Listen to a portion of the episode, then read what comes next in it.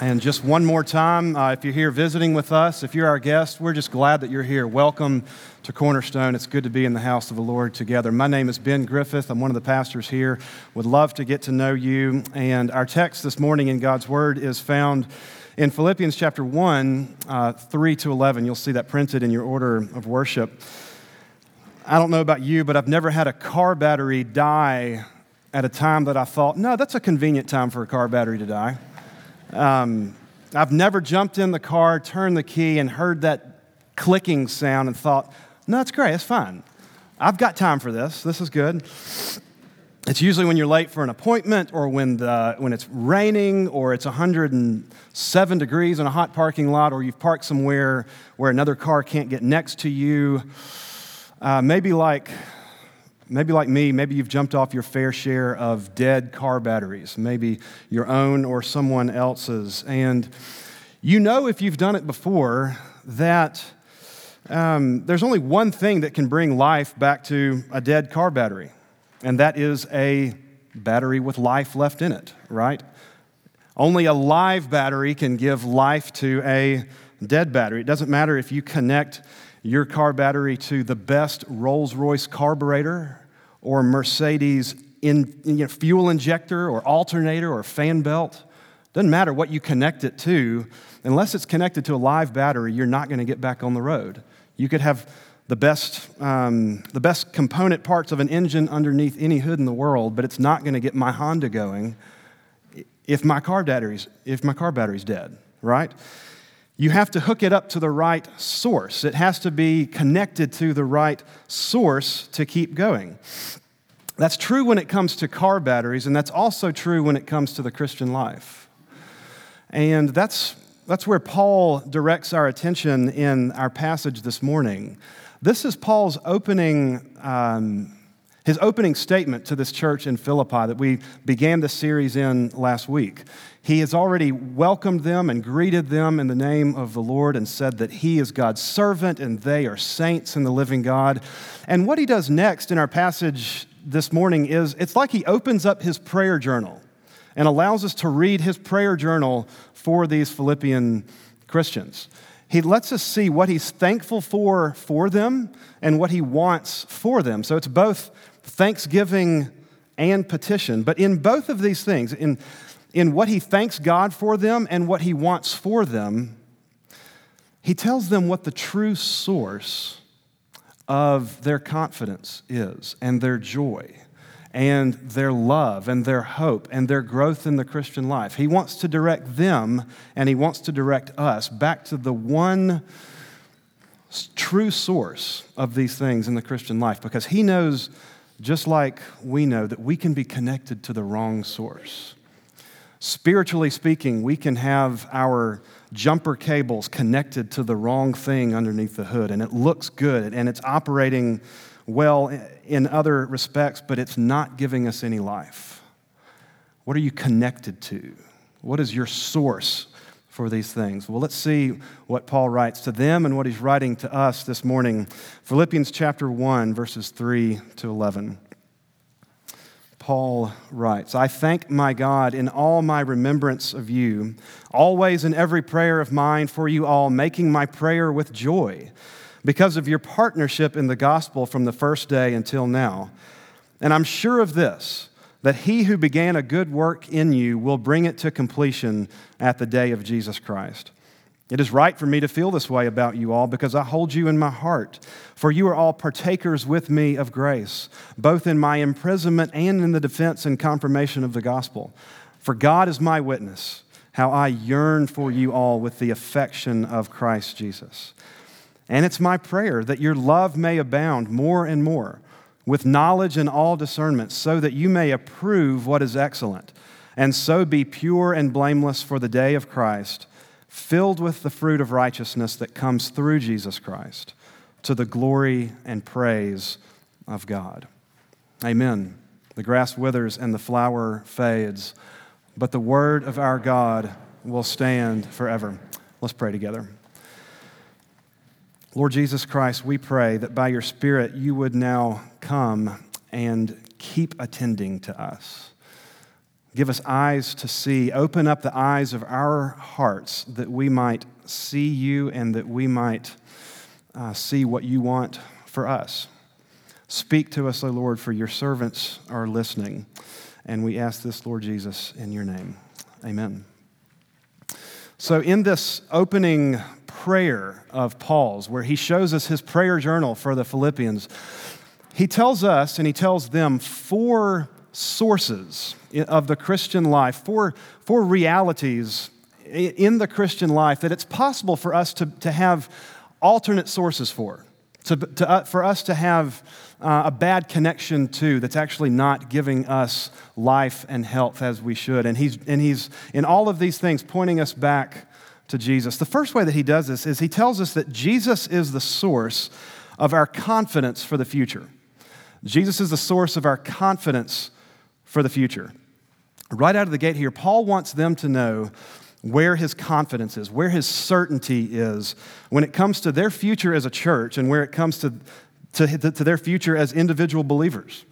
This is an uncertain time, an unstable time for this early church. Remember, they're, a young church, a, fledg, a fledgling church. They've got problems.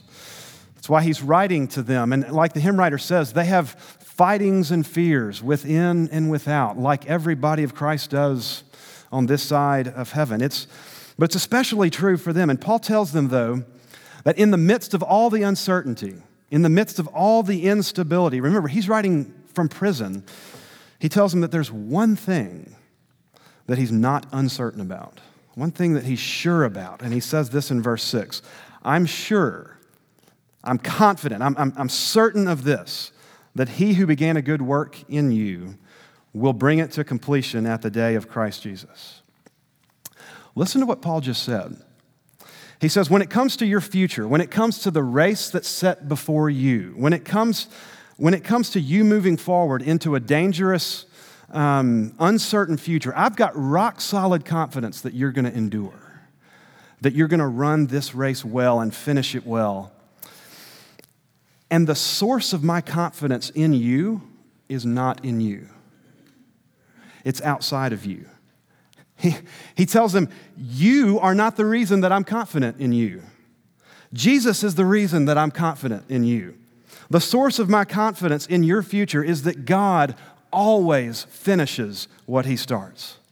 He says Jesus has a thousand a thousand percent batting average when it comes to completing things that he begins. He's never quit. And that's where my confidence is. My confidence in you is outside of you.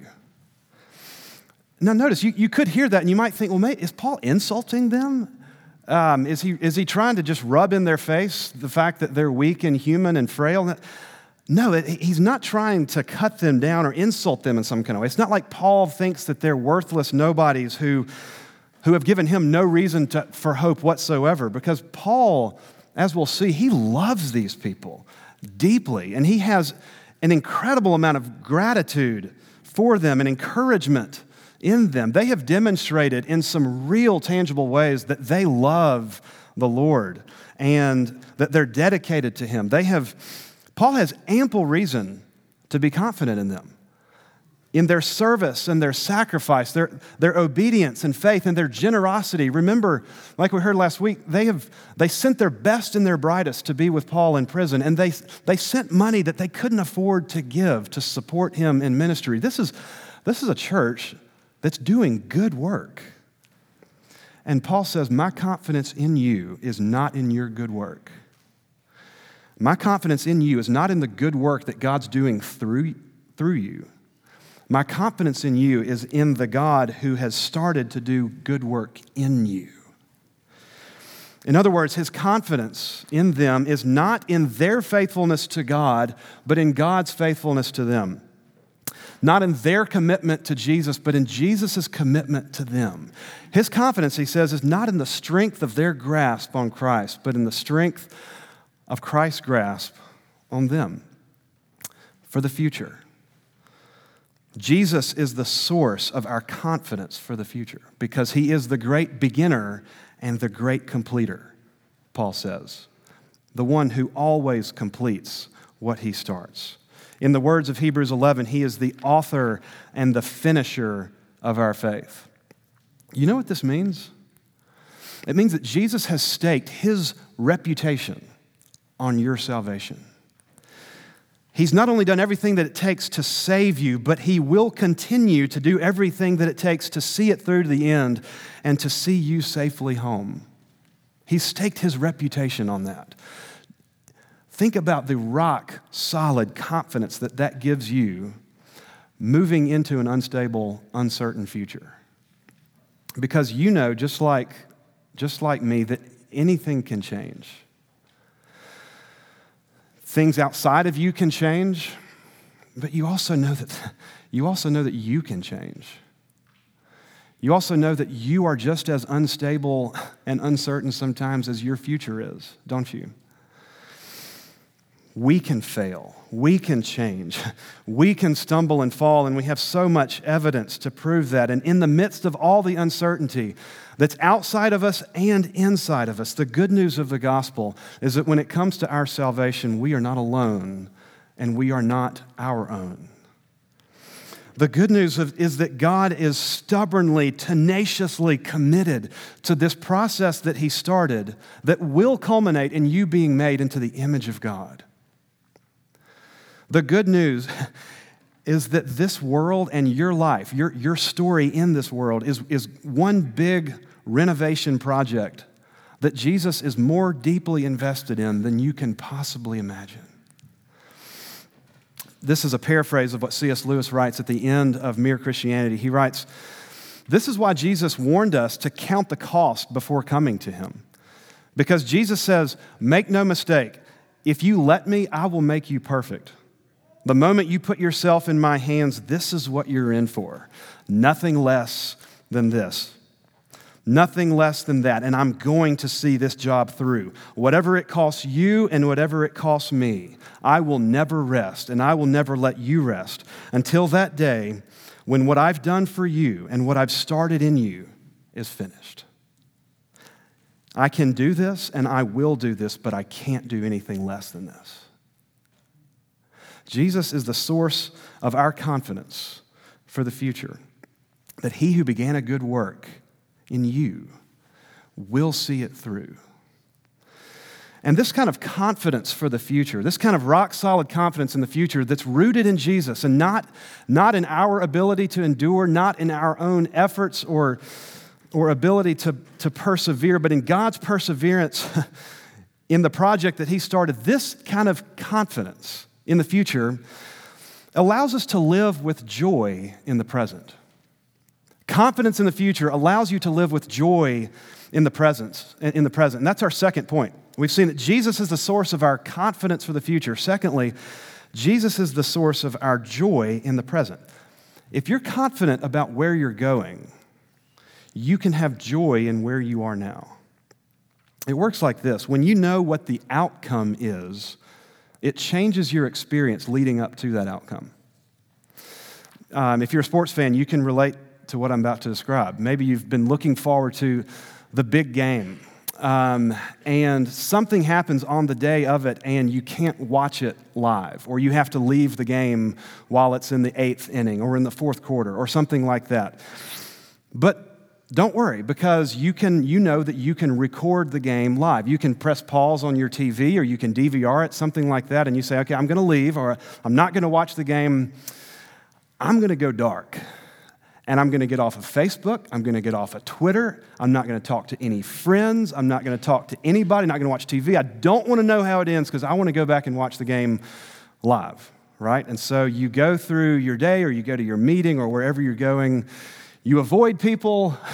you, you don't talk to anybody. You don't want to hear how it goes. And you're, you're crossing the parking lot. You get back in your car, and right as your car door is closing, a friend yells out at you, Man, did you just hear how the Titans just lost? and it's spoiled. you know the outcome. You just heard it and you can't unhear it.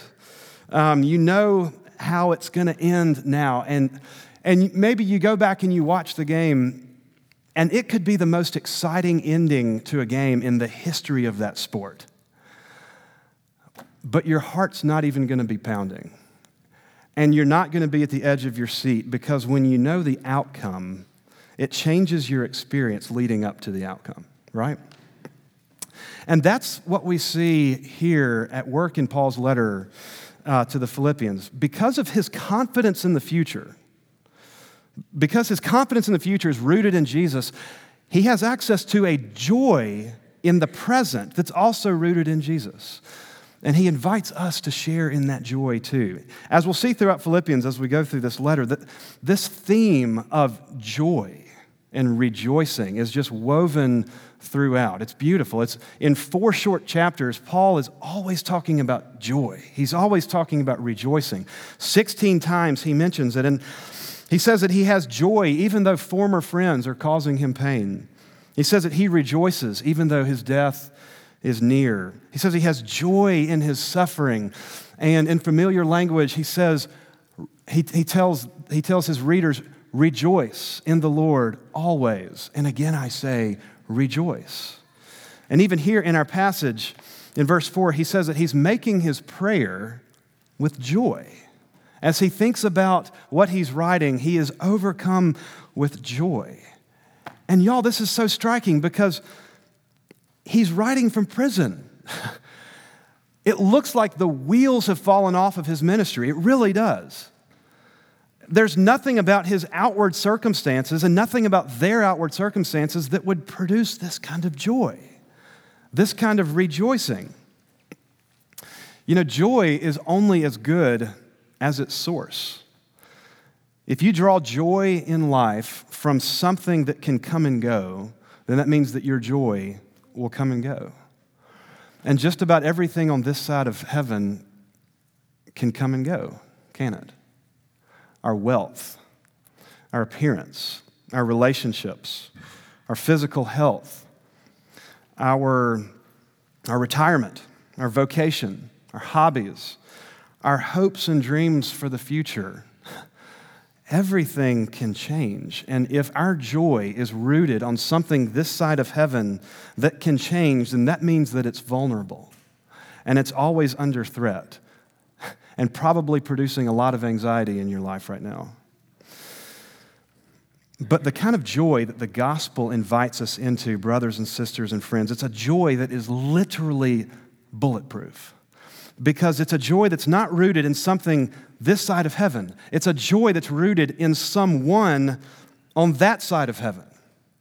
It's joy that has its source in someone who lived and died again so that one day he could obliterate this line that separates this side of heaven and that side of heaven. It's joy that's rooted in someone who's one day going to make all things new by bringing heaven down to earth. And he said it's going to happen. The kind of joy that the gospel invites us into is joy that has its source in the one who has started that great renovation project outside of you and inside of you, and he's going to complete it. And when you know the outcome, it changes your experience leading up to the outcome. And the outcome that Paul writes about, we see it in verses 6 and 10, where he makes reference to the day of the Lord. The day of the Lord, the great outcome, he says. And what is the day of the Lord? It's simply the day when the future will become the present. The day when you won't have to hope for anything left because you'll, you'll see it and you'll have it. The day when there will be nothing left to be made new again. The day when God's grand renovation project is over. The day when all sad things have come untrue. That's the great outcome. Spoiler alert, that's how the game ends, Paul says. And when you know the outcome, it changes your experience leading up to the outcome. It allows you to live with a kind of joy that, that even the best days on this side of heaven can't add anything to. It allows you to live with a kind of joy that even the worst days on this side of heaven can't take anything away from. It's a joy that doesn't fluctuate like everything else in this world can. Because Jesus doesn't fluctuate, because he can't fail. And our joy is rooted in him. He's the source of our joy for the present. Is that true of you right now? Or, Or have you connected yourself to a source of joy that could leave you dead and stranded on the side of the road? Jesus is the source of our confidence for the future. Jesus is the source of our joy in the present. And thirdly, we see that Jesus is the source of our love for other people. Jesus is the source of our love for other people. Here we focus on verses 7 and 8, where Paul, it's beautiful. He just opens up his heart and starts gushing with this deep love and affection for these brothers and sisters in Christ. Listen to what he says in verse 7. He says, I hold you in my heart. And then verse 8, he says, God is my witness. Listen to that. He's saying, I'm calling God to the witness stand because what, what I'm about to say, you're not going to believe it unless God is my witness. God is my witness. He knows how I feel, that, that I yearn for you with the affection of Jesus Christ. That's incredible. And I want you to think about that language there, not narrowly in terms of just the language of a minister expressing his love for his congregation, although that is true. Although there's so much that people in ministry and pastors can learn about um, their love and their relationship for a congregation, that, if, if we think about it narrowly like that, that means that you can walk away from this language and say it doesn't really have much to do with me. I mean, that's sweet. That's sweet of Paul that he would think that, but I'm moving on. But I want us to look at it broadly in terms of what Paul is teaching us here about a Christian's love for other Christians. Not just a pastor's love for his people, but a Christian's love for other people. Um, and I want to approach it like this um, think about this question Where does love come from? Where does love come from? What's the source of love? Typically, we approach it like this two sources that we typically draw love from is either other people or in us, right? Either the other person that we're loving or in us. We can base our love on their merit, on their on if they're lovable, if they deserve to be loved, if they if they deserve it. We can we can draw our love based on if they deserve it or not. Or we can base our love on our on our capacity to love, right? On if we are lo- if we're loving if we can generate and produce and manufacture enough love ourselves. But those two sources that we typically draw from in loving other people, those two sources can leave you dead on the side of the road in no time at all because, because when we love other people based on their merit or based on our capacity, both of those things can dry up really fast. Because most of the time they don't deserve it and we can't give it, right? Or, if, or the reverse is true. Most of the time we don't deserve it and they can't give it. Um, human merit and human capacity are terrible sources of love. And the gospel offers us a third, a better, deeper well to draw from that can't fail, a better source for our love for other people. And it's not their merit and it's not my capacity to love, it's the love of Christ Himself. Look at how this operates in Paul's relationship to these Christians. He says in verse 7, I hold you in my heart. Why? Because you're partakers with me of grace. That's why I hold you in my heart. He says, You've been given the same unmerited, free, undeserved favor that I've received. God has poured out his steadfast love on you just like he has on me. Jesus lived and died to save you by his grace, the same way he lived and died to save me by his grace. Here's what's happening Paul is seeing these people not through his own eyes anymore, he's seeing them through the eyes of Jesus. He's borrowing God's opinion of them, and that opinion is becoming his own opinion of them. He's saying, Because Jesus loves you this way, I do too. Because I love Christ and He is my sole treasure and source of my identity. If He loves you this way, then I love you this way too. If Christ sees you as His treasure, then I see you that way too. In um, in chapter 2 that we'll get to in just, in just a few weeks. You're familiar with this language of Paul inviting his readers to have the mind of Christ about them, right? To think like Jesus, to love like Jesus, have the mind of Christ. And here we see Paul having the mind of Christ towards these Christians that he's writing to. This is what it looks like. He says, God is my witness that I yearn for you with affection that's not based on your merit and it's not based on my capacity to love. I yearn for you with the very affection of Jesus Christ. That's a stunning verse. He says, The source of my affection for you is not in you and it's not in me, it's in Jesus. I'm seeing you how Jesus sees you, and I love you the way that Jesus loves you. I hold you in my heart because Jesus is holding you in his heart. Jesus is the source of our love for other people. Um, brothers and sisters, listen to how good this is. This rescues us. It rescues us from loving people based on their merit and based on our capacity, because both of those things can fail because both of those things can fail you. The gospel frees us to love people not because they're lovable and not because we are so loving, but because God is who He is. When we borrow God's opinion of somebody, we get to see them as they really are and love them that way.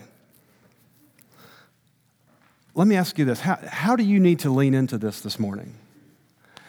What relationship might be flailing or really suffering right now? Where are you struggling? Because whether you've used this kind of language or not, those, these two sources are running dry their merit and your capacity to love. How this morning do you need to lean into the rich resources of the gospel that you can love someone with the love of Christ, with a source that never runs dry? The gospel connects us to this source of love that doesn't fail and it doesn't fluctuate because God is love. Jesus is the source of our confidence for the future. He's the source of our joy in the present. Jesus is the source of our love for other people. And lastly, Jesus is the source of our growth in the Christian life. Jesus is the source of our growth in the Christian life here uh, we're, we're looking at the last three verses where in verses 9 through 11 paul he shifts from what he's thankful for for them to expressing what he wants for them and here he's he's praying what he wants for them and he says here's here's the outline here's the shape of the christian life here's the trajectory of how i want you to grow and this is true for the philippian church as it is for us it's my prayer that your love may abound more and more with knowledge and discernment. Notice that he begins there with love. He says that your love, he says, not only that you may have love, but that it may abound. And not only that it may abound, but that it may abound more and more. Growth in the Christian life looks like growing in love upwards towards God and outwards towards other people. But notice that it's love coupled with wisdom. He says that your love may abound more, more, more and more with knowledge and discernment.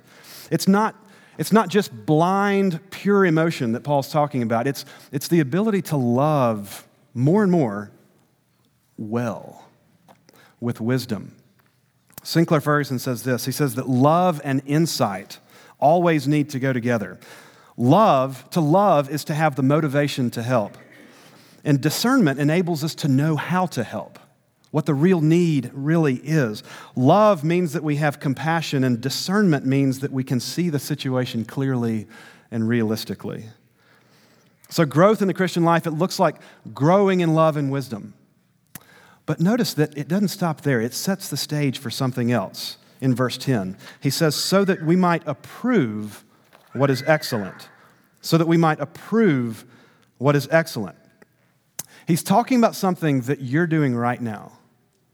Something that you do not as a function of being a Christian or a believer, but something that you do as a function of being human. To approve means to assign value to something.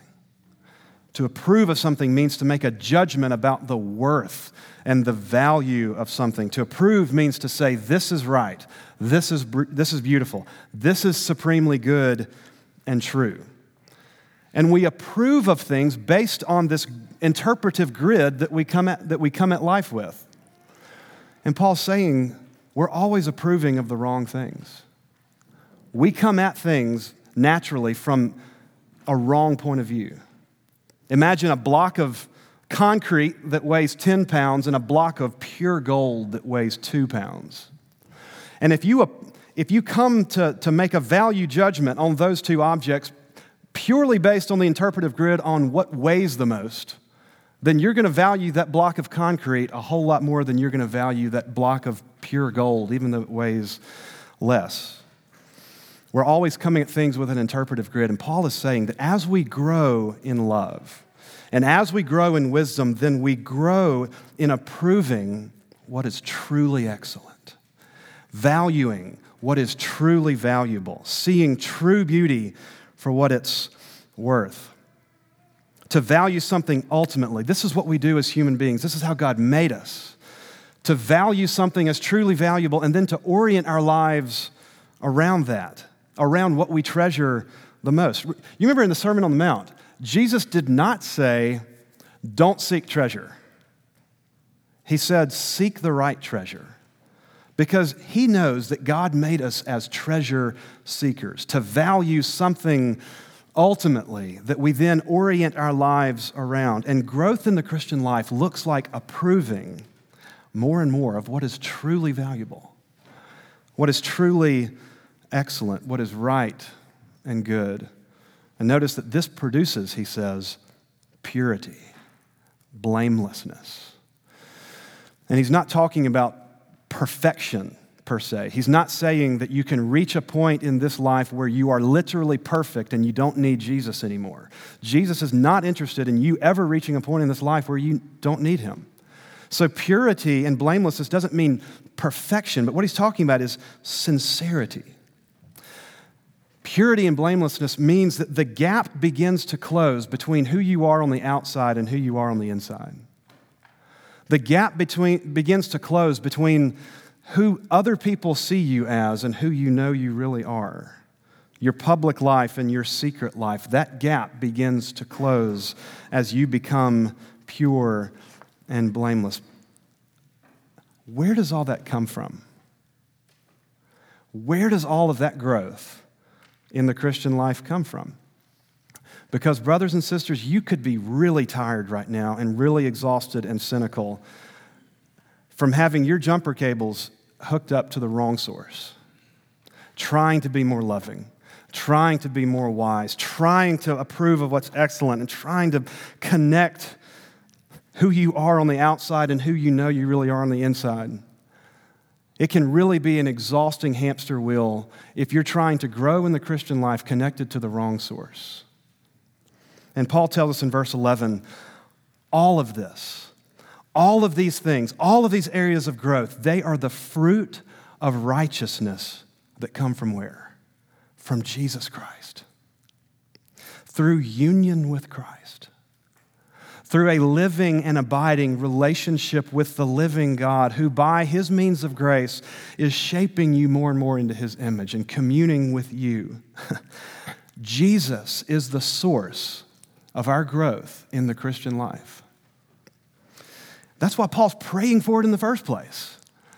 He's praying for it because he knows you can't do this on your own. If you are trying on your own, apart from Christ, to grow in these areas, you're going to fall flat on your face. Jesus is the source of our growth in the Christian life, and He's committed to it. The blueprints for you being made new in Him, for you becoming a new creature, the blueprints are sealed in His blood. Growth in the Christian life comes from the vine and it goes outward to the branches. Jesus is the vine, He's the source of our growth in the Christian life and nothing else. So, Jesus is the source of our confidence for the future. He's the source of our joy in the present. Jesus is the source of our love for other people, and Jesus is the source of our growth in the Christian life. That means, brothers and sisters and friends, that as we go from this place today, if we walk out of these doors and we're thinking, okay, I'm going to do it, I'm going to do better, I'm going to be more loving and more confident and more joyful and, more, and I'm going to grow, then you might have missed it. Because what Jesus wants for you is to walk out of this place not with your eyes on yourself, but with your eyes on Him. With his eyes on the true, with your eyes on the true source. Because his joy is in you. And he's more committed to you than you can possibly imagine. Praise the Lord. Amen. Let's pray together. Lord Jesus, would you more and more open up our eyes to see you to see you seeing us. And may the sight of seeing you looking at us as your treasure, may that more and more make, make you our treasure. Oh Lord, keep us connected to the one true source of all of these things so that we might know the joy and the new life that you died to give us and that you will one day complete in us. And we pray this, Lord Jesus, in your name. Amen.